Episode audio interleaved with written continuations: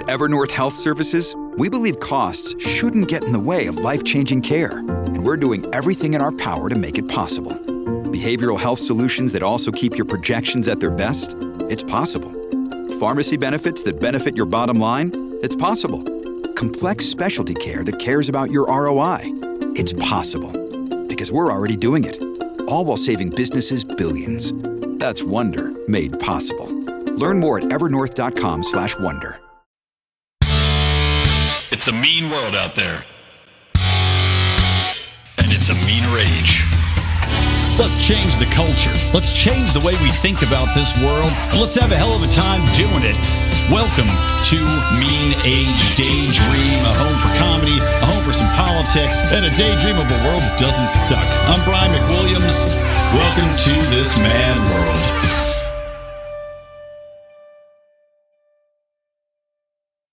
Well, hello, everybody. Welcome to Mean Age Daydream. We're going to be talking about the recession today, but I know all of you are recession-proof out there. And you know what else is recession-proof? This dick. Never forget that. I'm going live right now, by the way, to the Lions of Liberty Pride, which you can have access to by going to our Patreon, patreon.com/Lions of Liberty or lionsofliberty.locals.com, where, of course, I do my Good Morning Fuckhead daily rants. And I'm going to do, as soon as I wrap this episode up, I'm going to do one of those. I kind of dropped this out there randomly on our Pride today, figuring why not? I'm doing it a little earlier in the day. I'm feeling revved up. It's a cloudy day in LA, which I love. So might as well go live. And I'm going to be trying to do more live shows when I get the opportunity. And I don't have to schedule my podcasting around when my gardener is making loud noises. But, of course, you can get episodes early by joining the Patreon. You could have seen Dave Smith and Mark Claire have their discussion about the Mises strategy, Mark's criticisms, Dave rebuttals, and I gotta say, not as much animosity as I would have liked in an interview. I wanted more name-calling. I wanted personal attacks, you know, talking about how people's children were ugly and such. But what can I say? Sometimes they got to keep it classy. Anyway, you could have heard all of that about a week early by going to the Patreon. So do that. Support the show. If you like what I'm doing here at Mean Age Daydream, of course, also go to that Patreon. Supports all of the shows on the Lions of Liberty Network. But we're here to talk about recessions today. I read that Bank of America, among many other institutions in the financial sphere, has said that a recession is at this point virtually inevitable. It is something that everybody feels is coming.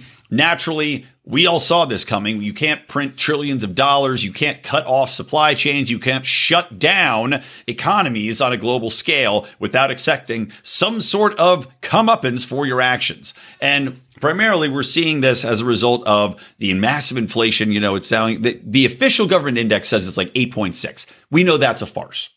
Right. This is coming from a government which uses wrong indexes constantly. Right. They're using the CPI. They're using all these, again, cooked books, if you will, because the government, of course, is incentivized to minimize the damage it's doing to its own citizenry. So this is not a fair assessment. Really, it looks like for most people, we're seeing double-digit inflation. When it comes to gasoline prices, in Los Angeles, I filled up my tank yesterday. I think the mean price for gasoline is something like $5 right now. My gas was $6.09 for the cheapest one I could find yesterday.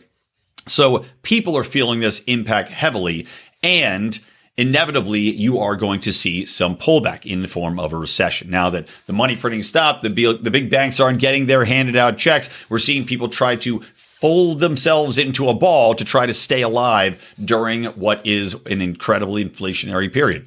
Now, from a libertarian perspective, right, from a free market perspective, our immediate instinct is to say, we told you so. Hey, dummies, look around. All of this was avoidable, right? And we're right in saying that. But as you know, with the show, with Mean Age Daydream, I'm not trying to be the I told you so. We've got enough people out there that can tell you I told you so. Now, naturally, within the libertarian space, we've got people saying this that are correct. You know, it's harder to believe when you hear it from the Republicans because they're not saying that because they, of course, supported the bailouts, even if they might have poo-pooed a little bit about the giant, trillion-dollar stimulus that Biden put out there and everything else. They still approved it when Trump was doing it. They're still to blame for a portion of what's going on here.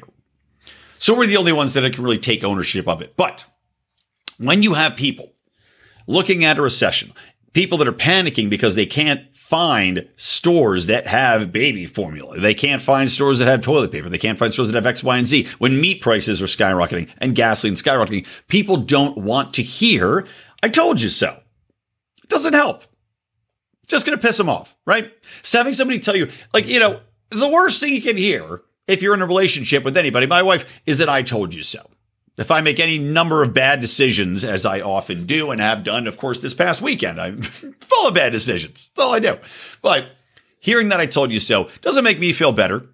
It doesn't make me necessarily want to go back and change things immediately. All it does is make me angry. So what we're going to do here is we're going to talk about what we can do to try to stem a recession, right? Everybody's confident this is coming, this is happening. And yes, I don't have the power to do anything about it. But what I can do is promise people that when this happens again, if you can prescribe a different solution, if people can buy into a different way of looking at the events taking place, of taking action to stem this. Again, this is about promising people what can be delivered by a different modus operandi, by a freer marketplace, by a libertarian philosophy, and how this is going to play out in the real world.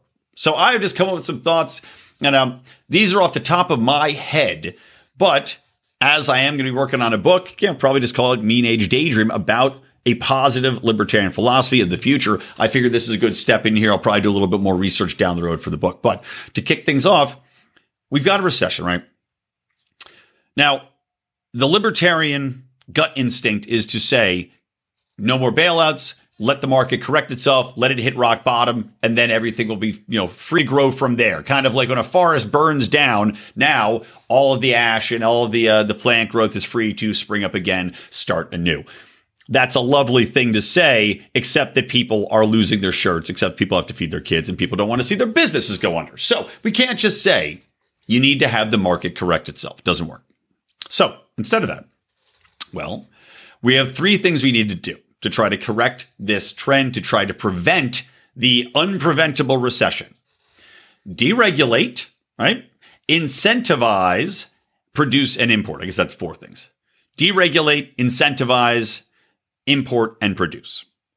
Now, we talked about deregulation, right? That's tied in with production.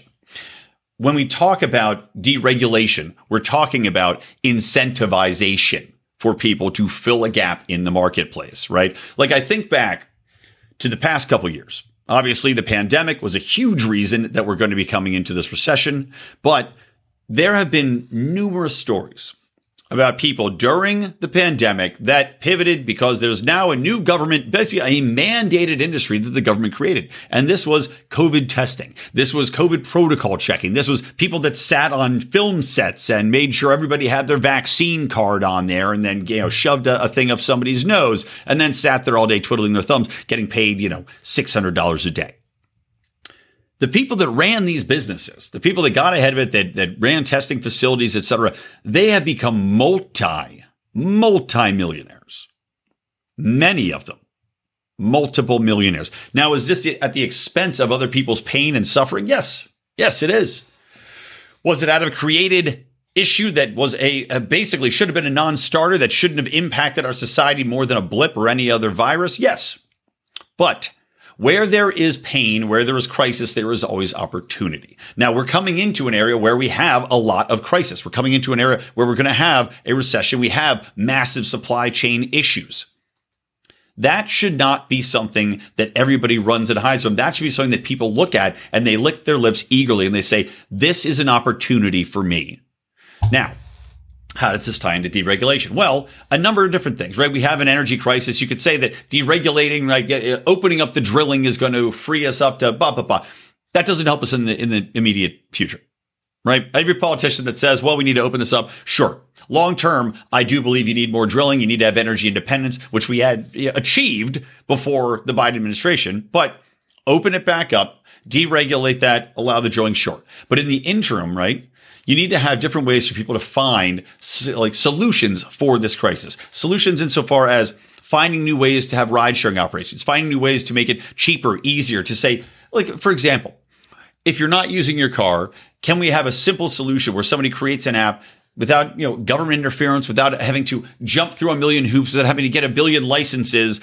Can we create an environment wherein you deregulate the ability for somebody to simply lease your car for a day, right? And you sharing the same car, or have a ride share creation process wherein you create a new system incentivizing people to jump together, to jump in and say, I'll give you a ride, each of you some chips and $5. Fine. But deregulate it. Make it easy for people to have that. Don't require them to get a taxi medallion. Don't require them to jump through a million hoops to try to create this business. Deregulate that environment. Not only that, but deregulate the difficulties in creating the products that are now in short supply. We saw the government shut down one of the biggest one of the biggest formula creation facilities for baby formula in the country. And this is after regulations and lobbyists had made it so difficult for the baby formula creation industry to prosper, right? That you basically had to narrow the field to three different providers. And of those providers, they had basically monopolies within the hospitals. So there was not incentive for other people to come in and compete in this marketplace. So what happens? Oh, one of them goes down and you have a shortage.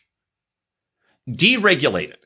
Get the lobbyists out, make it simpler for people to get into these industries and create. We have Joe Biden, and now he's being criticized for using the Defense Act, to basically, or the Defense Production Act, to basically enable buildings and facilities to be retrofitted to take care of different things. Again, it was for ventilators, it was for masks, it was for baby formula. Make that something that is policy across the board for business. Make it easier for everybody to get into these games, to address these supply chain issues, to pivot their business from one thing to another. I'm sure now the mask industry has gone bottom up. Can we pivot to making baby diapers? Can we pivot to making whatever X, Y, and Z product is in short supply on store shelves to fill the demand? Now, it's not just about deregulation. Deregulation will help because you're lowering the barrier for entry.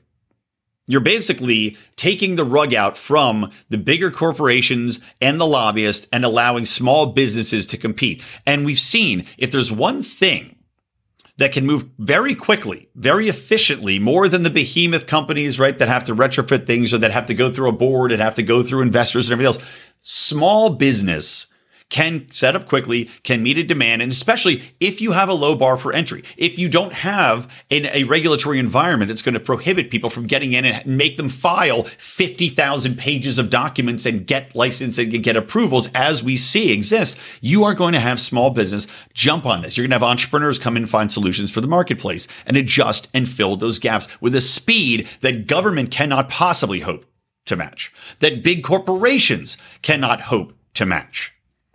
But you have to have the environment created. Now, tying into that, right? Tying into a deregulation and incentivizing people. When I talk about entrepreneurship and small business, I'm not only talking about entrepreneurship and small business on like a micro scale of independent, individual people starting up a business that's employing four people. I'm also talking about an environment of creation during a recessionary period where the government, says, by the way, sorry, side tangent. The government, by the way, I just read the story, is taking in more money, somehow taking in more money than they have in the past like 5 years in taxes. And they don't know where the money's coming from. They don't know how people are getting it. They don't know where it's coming from, but they're apparently making all this money from taxes back. So if there's a time they should be able to do this, it's now.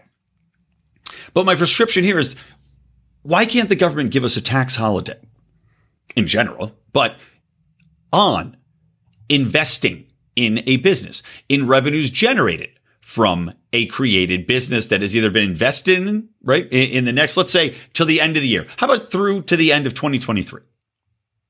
To avoid a recession, to get people to embrace the marketplace, to invest in the marketplace, to find solutions for our problems, you need people to expend that capital. Not only that, but if you're taking the capital out, right, you're investing it, it's taking it out of the rotation, it's not going out circulating in the population and driving up our product prices, you're investing it in something that's going to help. Give us a tax holiday on that. Capital gains taxes suspended until 2023. If you make revenue from a new business that you've created, you now do not have to pay taxes on that business until the end of 2023 or 2024. Let's say the tax year of 2024. You are now giving people such an incentive during a time where we're predicting recession to create a new business, to create new ways of making money, of keeping our economy churning, of keeping people employed, of keeping revenue, not only from our domestic investors, but getting other countries that maybe are not going to be hit as hard, which is a question. Because we know on a global scale, we're looking at a recession because every country followed the prescribed idiocy of the WHO, of the CDC, of everybody else that cried wolf about what was going to happen with the pandemic, right? But there are some countries, maybe the Swedes, are sitting on a butt ton of money. And some Swedish investors say, you know what? America is doing a tax holiday on revenues, on capital gains, on returns on investment for businesses right now. I want to invest. Who's starting something up? Show me a business plan. I want to get in on that now. And for people domestically that might be sitting on this money that they've accrued, let's say you are a new pandemic millionaire, you've got the money to invest. Well, now let's create new millionaires. Let's give people an opportunity to meet that demand, to create a business now and incentivize them from a government perspective. Government does nothing but take, as I've said on this show, 10 times by now, government exists to do two things, cause pain and cause fear. You are now, as a government, taking away two of those points. You're not giving people pain by taking their money from a business that they're creating, from taking a risk. The reason recessions happen is not only from government's interference and printing all this money and all the fear they create, but it's from people's fear of the future, of fear of what's coming down the pipeline. If you can take out a piece of that fear by saying, look, no matter what happens with your business, we're not going to touch a piece of it. You get to keep whatever you make. You can reinvest that money. You are now going to have people saying, now's the time. I know I would have waited too. Everybody's saying it's a bad time to increase my business. I'm going to invest because you have eliminated that barrier. You have incentivized me to invest, and you've incentivized people on a worldwide scale to invest, knowing that the return on their investment is going to be so much greater than it would be at any other time. Is there still risk? Of course, there's still risk, but you're mitigating that risk.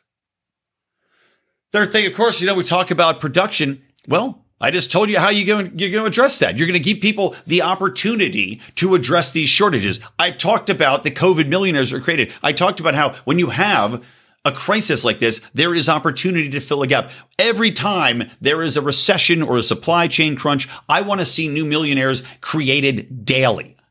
I want to see people coming up with innovative solutions to fill those gaps. And if government can get the fuck out of the way, that will happen. If they could get out of the way and give people incentivization to make more money, all the better. These things are tied together. You can increase your production because you're giving people more opportunities to do so and you're keeping yourself out of the way. That's weird. My screen just went dark all of a sudden on me. I was like, am I going blind? Is my computer losing power? But if you can't do it domestically, right? Let's say there's certain products, there's certain needs that we just don't have here domestically. And again, we talk about deregulation. We talk about the shortages for timber. We talk about the shortages for X, Y, and Z and in fuel and all this other stuff, energy costs. And look, they put a lot of emphasis on green renewable energies, right? And a lot of that actually comes from plants that are burning, old wood and garbage. But again, deregulation, give people the opportunity to produce this, give people the opportunity to log more, to create, X, Y, and Z products that are coming out to the marketplace to address those shortages within the marketplace. But last thing, tariffs, right? If we're having an issue getting supplies in here, why are we not eliminating any and all tariffs on any goods that could possibly help with this shortage? I mean, if we're looking at domestic prices that are going up double digits, you're telling me that some other country isn't going to be able to either create a production line to address our needs and ship it over here? And yes, I know the energy costs for shipping are still high, but if you can't get a product, you can't get a product. Again, let's create a millionaire.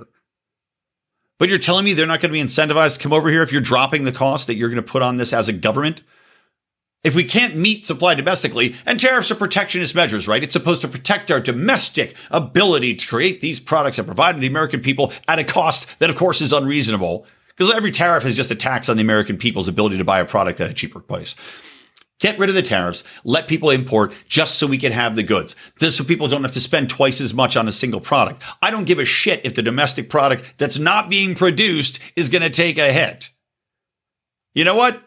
If you got competition coming from overseas right now because you couldn't meet supply, well, figure out a better process. Or get government out of the way so somebody else can come and create that process. It's just that simple, right? Then this is a prescription for immediate combating of the recession, but also in advance of recessions. Also, just as a basic staple of our lives, I mean, the things I'm talking about are obviously applicable to our current situation, but on an ongoing level, would increase the production, would increase the capacity, would increase our economy's potential and impact by an exponential amount. But as we know, the government exists to create fear and create pain and to grow itself. We probably won't see it. But again, this is a solution. Another thing, obviously, just to talk about is getting money out of the system, not creating more. California is already talking about sending people $400 more as a stimulus. Now, this money exists. It's not like California's printing it, so maybe it'll help in some respect. But $400, if you've got double-digit increases in your cost of baby food, isn't going to be a ton of money. But the last time we had recessions like this, we had government stimulus checks get sent out. I think people are smart enough now to realize that printing more money to get us out of a situation where printing trillions of dollars and sending them to people who didn't go to work after that. And there still is a massive staffing shortage, by the way, for people not working or still working in these COVID pandemic related industries, is simply not going to cut the mustard. So you have to limit that money. You have to start to curb. Like, again, I'm trying to get money out of the system through investing and through keeping that money out of circulation to try to keep it down. Another thing, we have to embrace financial alternatives. Right? There has to be a place where people can go if this inflation is continuing to rise to put money. This is why it has to be fought back against every regulation, every attempt to rein in cryptocurrency, every attempt for the government to get its sticky fingers in there to create its own competing digital currency. This has to be pushed back against. We have to have somewhere for people to put cash to keep it. If there is a recession, if there is inflation on this level, you have to have somewhere to go. Gold's one option. Bitcoin, of course, has taken a big hit as well, but having the government get so involved in regulatory matters involving cryptos is probably scaring as many people off and keeping them from investing as anything else. I know for me, I think I'm probably going to buy some more Bitcoin right now. I mean, it just went down again. I'll probably grab another 1,000 or 2,000 just to see. But for a lot of people, myself included, the regulatory environment created by government, especially with this speculation that Bitcoin and other cryptocurrencies could be taxed on gains that are yet unrealized, is bananas and threatens people's ability to put their money somewhere stable and safe, which then they can pull out and reinvest in our economy, in creation, rather than simply hoarding or fear or trying to pay the basic bills. I also think, as another point on this recession topic, that And I doubt the government will ever go for it. But we have people like Rand Paul proposing new budgets and put in place his 6 cents a day plan or something like that. I can't remember exactly what it is. I haven't read the whole thing. But why do we not have, right? We have a limit on our debt ceiling. Why do we not have a simple measure on the books that we can all agree on that we have to limit the Fed's ability to increase the monetary supply by X a year, right? By the most the monetary supply can be increased regardless of any circumstance. I don't give a shit if it's a pandemic that's killing people and their eyeballs are popping out of their head and getting personalities and doing vaudeville shows in people's skulls. I don't care what the pandemic might be, but a limit on the ability to create money out of thin air. Just a percentage point of you say, okay, 2%. Right? Is that what's our target inflation year these people have to go after? Because we always have to have inflation, right? Or the system collapses now, what they've developed. But something like the target inflation is 2% a year. Okay, well, then that's the increase of the money supply that's permitted. And you keep it at that. So you can't simply massively increase the amount of money into a society without any forewarning, without any societal feedback, which is basically what happened. It's not like it was an election year. It's not like we can vote on this thing and we can threaten our senators, but they all go along with it because the immediate response is we must do something. As much as we possibly can, we have to limit we must do something from being possible within the governmental structure. Now, I'm going to talk about January 6th, of course, I have to talk about that today. I'm going to talk about these new red flag laws, this quote unquote bipartisan deal that is being proposed. But, you know, this is basically the concept of do nothing man. And yes, Jason Carrier asked me when the new do nothing man. Yes, new do nothing man, my superhero, my libertarian superhero. I am working on a new episode now. I know I mean to do these things so much more often, but Jesus, they take a lot of time and it's very hard when you have a little kid. I'm going to have one out by the end of July. So if you want to get that, again, you're going to hear that through Patreon first. I do that probably about a month in advance. So you're going to be waiting a long time to hear it if you do not get in the Patreon. But new libertarian superhero episode, do nothing man. He was created as this a bulwark, right? The whole concept that doing something is always the worst possible outcome, regardless of circumstance. Simply doing something to do something. And that is what we want to limit, right? You introduce this bill so the government simply can't do something, aka print trillions of dollars and send them out to idiots who do nothing with it, who simply don't pay their rent, right? Let's not forget that the government also put a moratorium on having to pay rent, on kicking people out for not paying rent. They put, all these provisions on the books for people to take weeks off at a time if they had COVID. And even more than that, I mean, different union groups had, like, you could take a month off at a time or 6 months off at a time if you were a certain age. Well, yeah, COVID, it's dangerous if you're over 60. So take 6 months off, paid leave. Insanity. Let's put some checks in here that you can't just do something. So anyway, there's the little mean age daydream treatment on that, guys. So you can apply that, use it in your bar talks, use it in whatever you want to be doing, and hopefully have some positive conversations with people that are afraid of this recession. You can tell people, here's what we can do from our perspective. You want to say it's libertarian, you want to say it's free market, you want to say it's just a common sense way to try to fight back against this that nobody is talking about.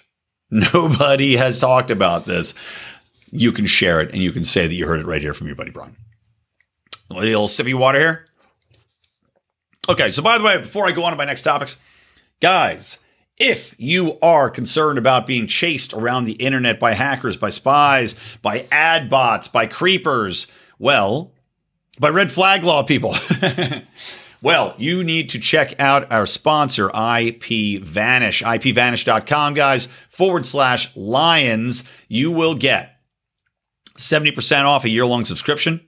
Use that promo code LIONS, 70% off a year's subscription to IPVanish. Now, IPVanish is awesome. They've got thousands of reviews on Trustpilot. They are absolutely dynamic in how they can help you to protect your security, your passwords, everything else by protecting your IP. Not only that, but if you're familiar with the way it works, it blocks your IP from actually being physically located.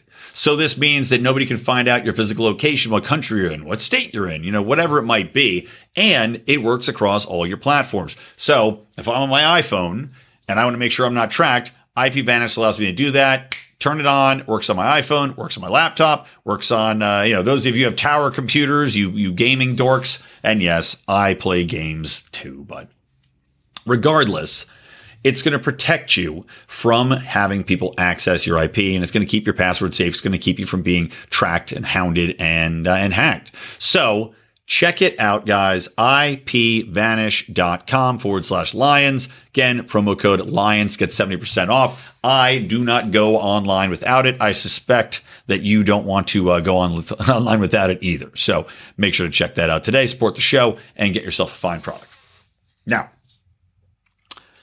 by the way, I also want to say I don't think I mentioned this. Number one, Remzo Martinez got married. Congratulations, Remzo. I was on his podcast a few weeks ago, guys. Check that out. Had a great conversation with him about the show, about the new direction. Also talking about these crazy people at Harvard that were protesting an autism conference because it was ableist. So check out my boy Remzo and On the Run with Remzo Martinez. And I was just on the Punk Rock Libertarians live feed and podcast as well. Unfortunately, I was only able to go on for about a half an hour because I had just gotten back from, I think it was Reno or Vegas, one of the other ones. I think it was Vegas, and I had to do kid duty. But make sure to check them out too. Love Otto and the boys over there at the Punk Rock Libertarians. There we go. Punk Rock Libertarians. Sound like an Asian stereotype from an old Simpsons episode. And all their good stuff as well. Now, let's talk about January 6th. I have had discussions with family members, with friends, who have still, I don't know, lived under the impression, number one, half these people still believe the Russia hoax and Russiagate, and that Donald Trump was a victim of Putin's spy network and is somehow a Russian asset. And even though that has widely been discredited, even though we know Hillary Clinton should be in jail right now. And yes, sorry, liberals that are listening, Hillary Clinton should be in jail right now. Instead of Flynn going to jail, she should be in jail for how she had perpetrated one of the greatest lies, that was the big lie, one of the greatest lies in American history. Basically, you talk about trying to undermine a democracy. You talk about trying to support an insurrection. Well, Hillary Clinton was basically trying to hold a media coup against the duly elected president of the United States and Donald Trump by spreading absolute lies, working with foreign spying entities, and of course our domestic spying entities, the FBI and the CIA, to create a false narrative about Donald Trump. But I have had arguments with people about January 6th. Now, January 6th happened. It's not a conspiracy. It happened. The conspiracy is what Democrats and liberals are peddling, saying that Donald Trump supported this and coordinated a quote-unquote insurrection and an attack on our democracy. Now, whether or not Donald Trump encouraged people to go to the Capitol, right? He did, and told them very specifically to be peaceable in their march on the Capitol. Now, whether or not this is somehow related to overthrowing the election, and they're trying to say that somehow the insurrection and his telling people that he wanted them to look into overturning the election, which, I'm sorry, if you're Donald Trump and you suspect that there was rampant voter fraud, then you probably would tell people, well, why don't we look into overturning the election? The concept of saying, I'd like to look into overturning, aka rolling back and reversing, not violently. He didn't say, I want to hold a violent overthrow of the American government. No, overturning, meaning turning back an election where you feel that you were unfairly robbed of votes. You were unfairly, robbed of your rightful place as the president of the United States, and you are the president of the United States. I don't feel that this is out of the realm of logical thought, nor it should be viewed as anything other than a president who feels he was wronged trying to make things right in his opinion, or at least exploring the alternatives, exploring the options into let's figure out if this was actually the truth. I remember the Democrats doing the same thing with Al Gore, right? And the Florida vote and Stacey Abrams in Georgia. Literally every single vote that the Democrats have ever lost, they have looked into, in so many words, overturning the election. So all of this hoopla is beyond stupid to focus on as though it's something A, out of the ordinary, or B, somehow extra nefarious because 4D chess Donald Trump was yelling at people to go and see if it's possible. It is nonsensical stupidity. And yet all of these people who, in theory, are very intelligent folks seem to be completely brainwashed into believing that it is some sort of outliner that is a threat to our democracy. Now, the second thing to remember about January 6th is that while we don't know exactly what every motivation of every person there was, there were thousands of people there, including pregnant women who never even went into the Capitol, who have now been arrested and are attempting to be prosecuted by the FBI and other, Department of State operatives. So we've already seen a massive government overreach, a massive government response that is basically should be terrifying to anybody that actually views real democracy, real opportunities to protest or have public shows of outrage, of public shows of disapproval or approval for that matter, and seeing this type of government response. That's the second point. Third point, again, we don't know what everybody going in might have had as far as their motives. Maybe some people wanted to go in and do something violent to the numbers of Congress that might have been at the Capitol building at the time. Maybe most of them, as we saw in the videos, were just yahoos and imbeciles who didn't think they'd actually get into the Capitol in the first place. as much as they may have wanted to go out, saying, let's go storm the Capitol, which, from videos played, it certainly seems that Epps, this one guy that we were just told by the mainstream media, and every single mainstream media source somehow unanimously all reported that this guy Epps, who was the one saying, we have to go inside and storm the Capitol, who they were chanting Fed at. The crowd's chanting Fed at this guy because he's trying to incite the crowd to do something stupid. And it worked eventually. This man supposedly is not working for the FBI or the CIA, as though we would be told if he was a government operative, as though his saying that he wasn't working for them is some sort of revelation and that this means that this is the absolute truth. Give me a break. I roll my eyes. If anything, the massive emphasis from the corporate media on saying this guy definitely wasn't an operative makes me think beyond the shadow of a doubt that he is an operative. When you have lockstep from the mainstream press and the Democratic operatives all at the same time on one topic, there's something wrong about that topic. But most of these people did seem to be surprised that they were able to get in. We know the police opened the doors for them there. Half the doors were thrown wide for these people to walk in. And when they were inside, they didn't go around wrecking up the place. They didn't go bashing things. They farted on Pelosi's desk. Stupid things that ruined their lives. It was a dumb thing to do, right? But the result was more or less, hey, look at these dummies doing something dumb. Nobody was hurt except for one innocent woman who was shot by the police. I guess there was some guy you could say that he died of a heart attack because he was so scared inside the Capitol building. Okay, fine. Other than that, cuts and bruises. But to pretend that this event was a legitimate threat to our democracy is one of the absolute most ridiculous statements, concepts, theories that has ever been floated out there in the history of the United States. These people, should they have been successful in what? Capturing 5 senators and torturing them? In what? Taking the Capitol building and squatting in it? Who cares?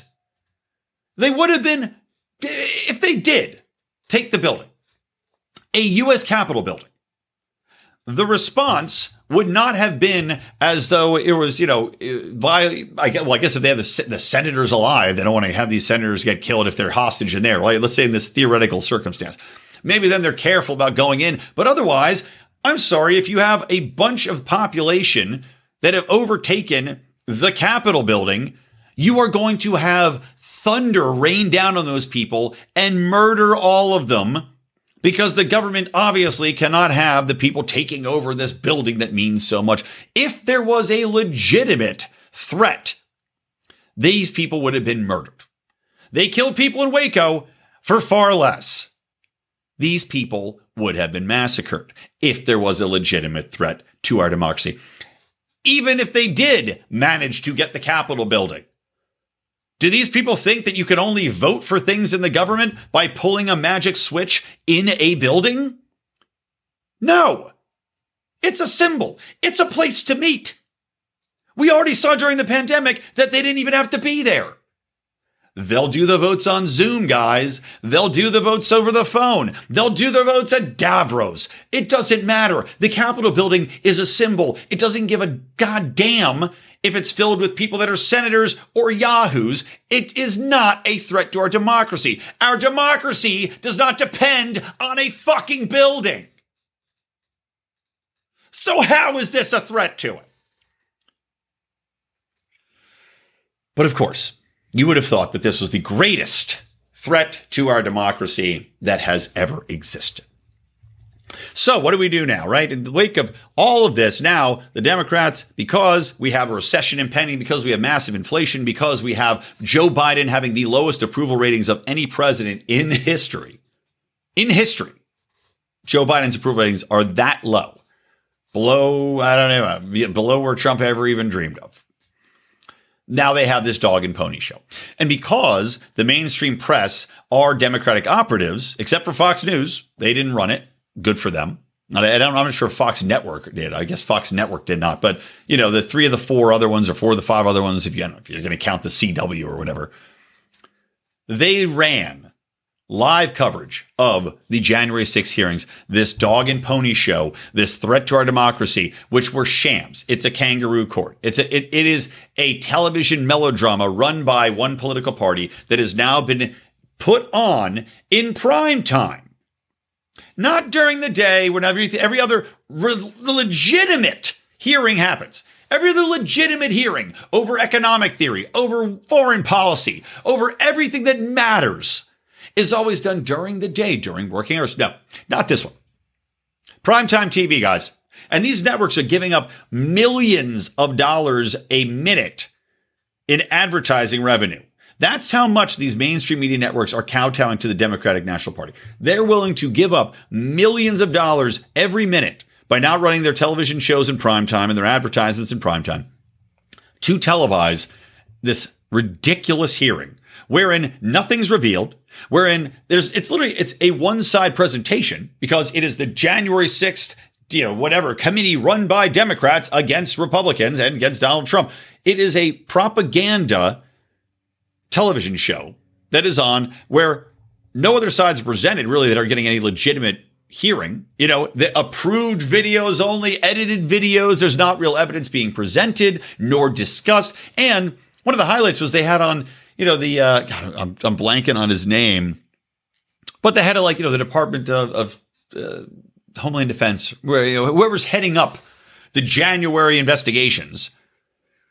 And this asshole says that he's not going to discuss whether or not operatives were working for the FBI within the crowd on January 6th because it's not appropriate or it's not within their normal way of operating to comment on an ongoing investigation. Okay, so what do you do here?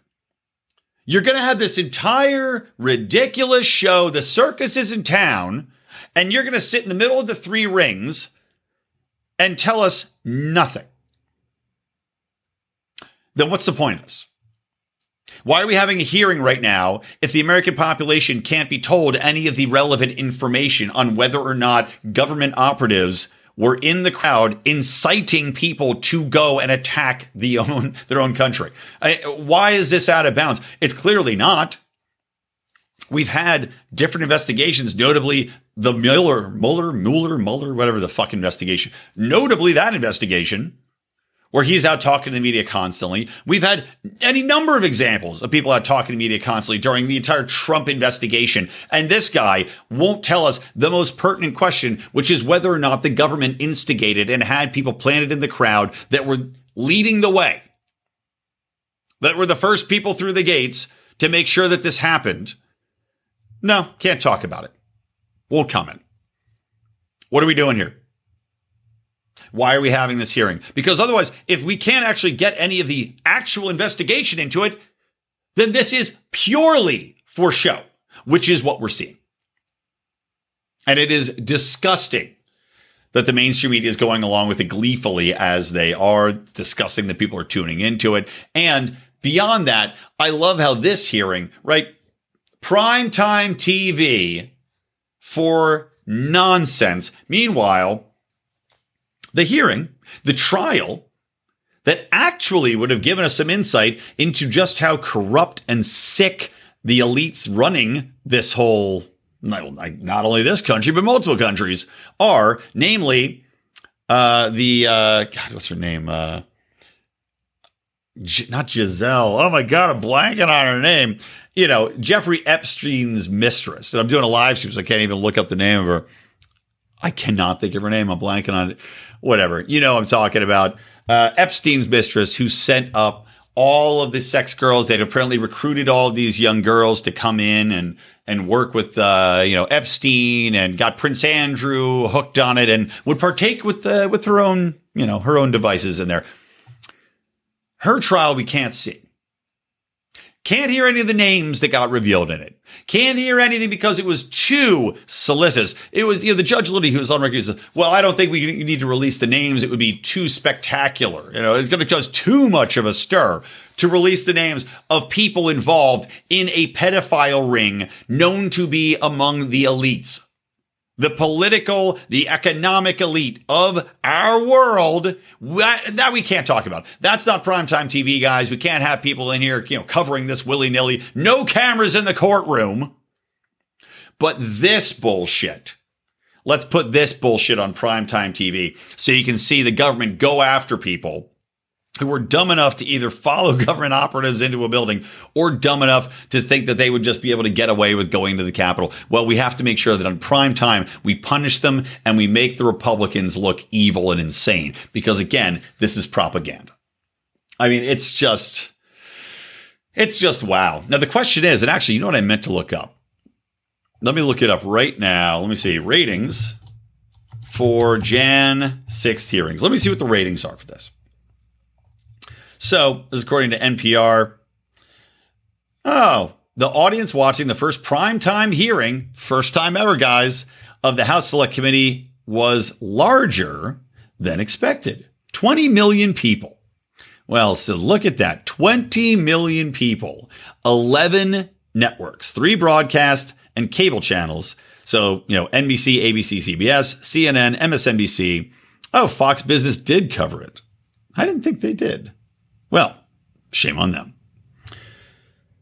So they tuned in, 20 million people, to be propagandized for the DNC, to be propagandized that the government will come after you should you dare to question anything, right? And that they will prosecute you to the very ends of the earth to make sure that you don't even blink at the power that they wield. How about it? All right, let's pivot to something else here. I want to talk about this bipartisan deal. Oh, everybody in the media is calling it a bipartisan deal on gun control. Who is it a deal for?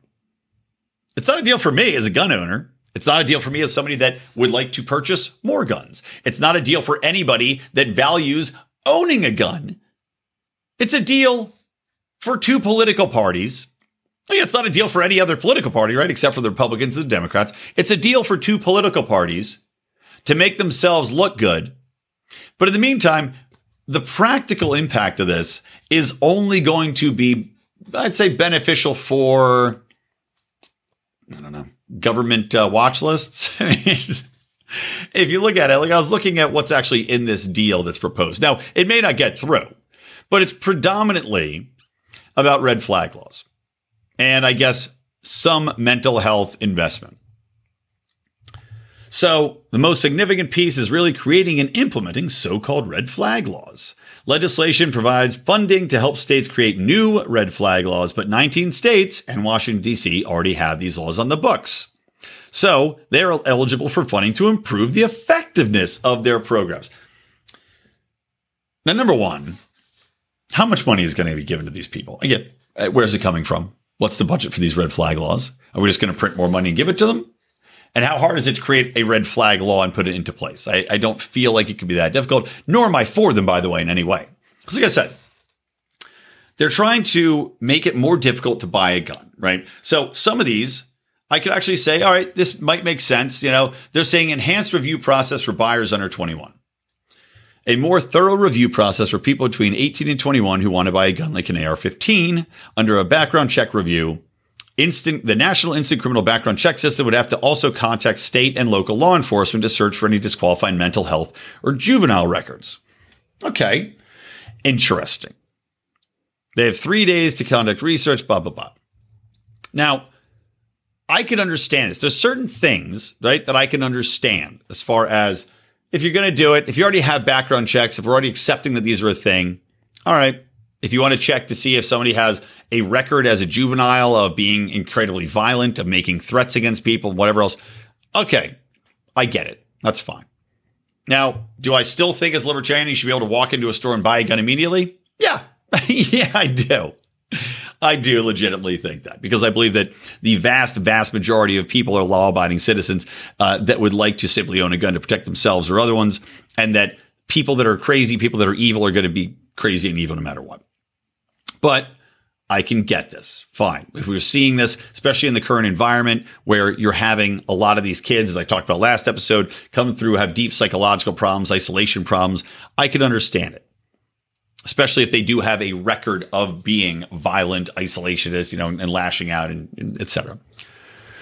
But at the same time, when we talk about broader red flag laws, I also worry about the application of red flags. Like, for example, they're talking about, you know, boyfriend and having a boyfriend loophole. They want to address this loophole, which deals on whether unmarried partners could keep guns if they were found guilty of violence against a dating partner. That's absurd. Absurd. Number one, the application of the law insofar as domestic violence is one that is gray at best, depending on your prosecutor, depending on your state, depending on your political environment, depending on your judge, depending on any number of factors, your jury and X, Y, and Z, the police report, depending on how crazy your fucking partner might be, you might have been arrested or reported as being either a proponent of domestic violence or having been reported as somebody partaking in domestic violence, right? And I don't know what this system is going to do. If it has to be found guilty, do you have to serve time? Does it have to be some sort of police report, domestic violence reported, but never was followed through on? Maybe the partner dropped the charge, which happens a lot. And sometimes states will continue to try to prosecute them anyway. It could have been simply the fact that a girlfriend got mad and made up some shit. And that's actually happened factually. There's been a guy, you know, there was a story I was reading a few years ago, actually, but a man had his guns taken away because his girlfriend made up that he was violent, and red flag law, they came in, took his guns. Cool.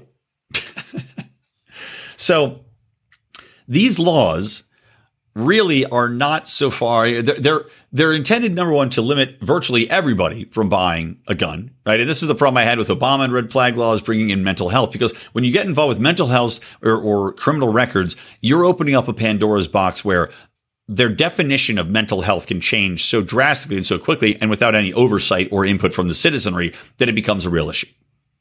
As I said, you know, I can understand if there's a record for a juvenile that usually aren't checked insofar as violence or threats against somebody. And I can see that being a disqualifier, right?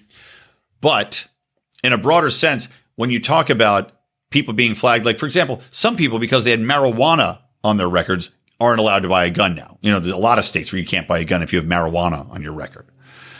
A lot of people may have been flagged for depression, may have been flagged for some sort of bipolar disorder, which tons of people are getting diagnosed with. Could have been diagnosed with some sort of, I don't know, you know, X, Y, and Z of mental disorders that are overprescribed, overdiagnosed. And maybe you just went in because you were feeling odd one day and they gave you something and you're like, okay, you know, anxiety. Maybe if you get prescribed Xanax, is that going to be a disqualifier from you owning a firearm?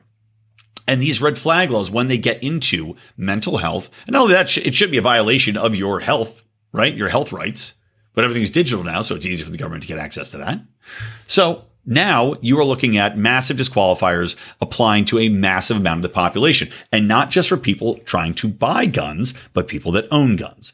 And that's where the real threat comes in too, because if you have people that they want to disarm, and as I discussed in previous episodes, of course the government wants to disarm you. Why would it not?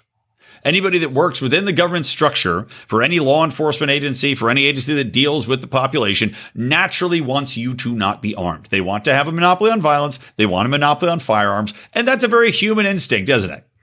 The government exists to grow itself. Another human instinct, which people think the government doesn't have somehow. You join the government and you lose all incentive for self-improvement as far as your financial circumstances and growing your power, a natural human inclination, which is why every single government system fails and everything has to be decentralized, which is also, I forgot to mention at the top of the show, I meant to get into a point about how we have to have decentralized marketplaces and decentralized from government influence and government control, because every government entity exists solely to increase its own power, i.e. pain and fear.